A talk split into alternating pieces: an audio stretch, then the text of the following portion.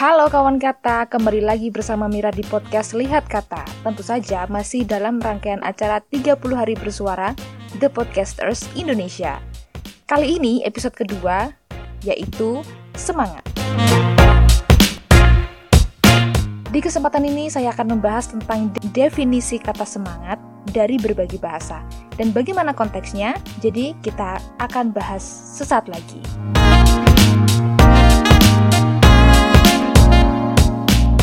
Menurut Kamus Besar Bahasa Indonesia, semangat adalah seluruh kehidupan batin.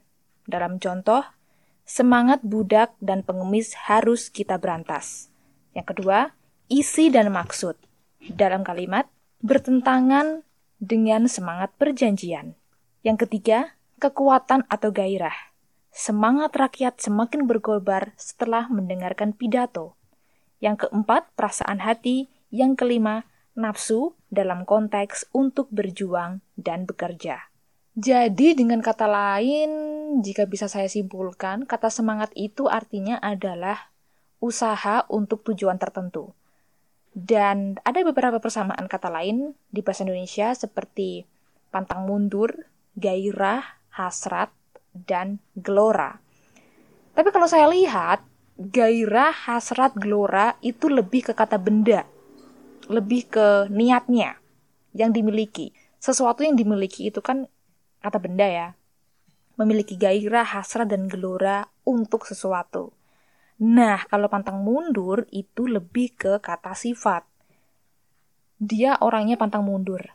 Nah, pantang mundur, anti mundur, anti menyerah gitu. Jadi, ini bisa dikatakan juga kalau semangat itu irisannya adalah dengan sifat berani. Tapi memang bener sih, kalau orang pemberani itu pasti dia punya semangat. Orang pemberani itu dia pasti punya hasrat keinginan yang tebal gitu. Semangat yang gak pernah padam itu pasti orang pemberani pasti memiliki hal yang kayak gitu. Makanya kalau di bahasa Perancis itu namanya courage, bukan kuras ya, tapi courage. Semangat itu kuras dalam bahasa Perancis, tapi courage kalau di bahasa Inggris itu artinya berani, courage.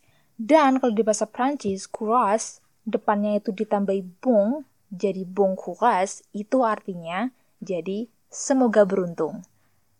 Nah, logikanya berarti orang yang berani pasti dia semangat, ya kan? Orang yang semangat pasti dia berani. Dan karena keberaniannya itu yang membuat dia beruntung. Cakep gak tuh?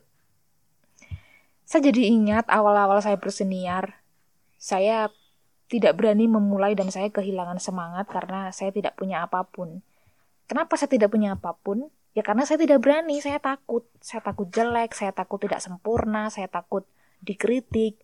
Jadi kata semangat dan berani itu adalah saudara dekat dan kata beruntung itu adalah tetangga baik mereka.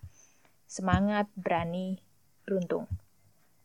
Lalu ketika saya berani, saya punya semangat, saya punya podcast setelah itu, saya berani ikut challenge Valentine Kelabu waktu itu, itu juga acaranya The Podcaster Indonesia di bulan Februari. Saya masuk 14 besar, kan saya dekat dengan para sinia, dapat hadiah. Itulah kemudian keberuntungan yang ada pada saya karena saya uh, punya semangat dan punya keberanian itu tadi. Coba kalau saya nggak semangat, pasti saya tidak beruntung. Itu juga berlaku untuk kawan kata yang belajar bahasa asing, bahasa asing apa pun itu ya. Kalau kawan kata uh, semangat, pasti kawan kata berani, berani untuk salah, hajar aja, tabrak aja.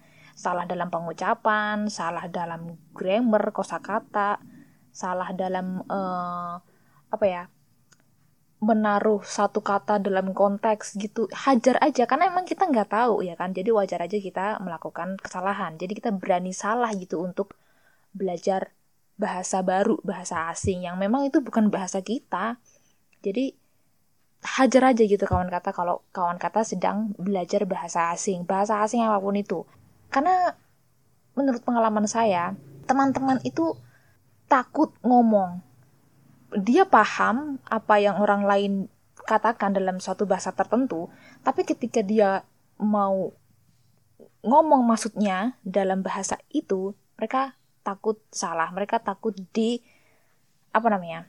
dijelek-jelekin, dinilai oh, bahasa Inggris kamu salah, bahasa asing kamu tuh harusnya gak gini. Mereka takut seperti itu, mereka mereka menuntut kesempurnaan yang padahal kesempurnaan itu tidak datang dengan sendirinya tanpa sebuah proses.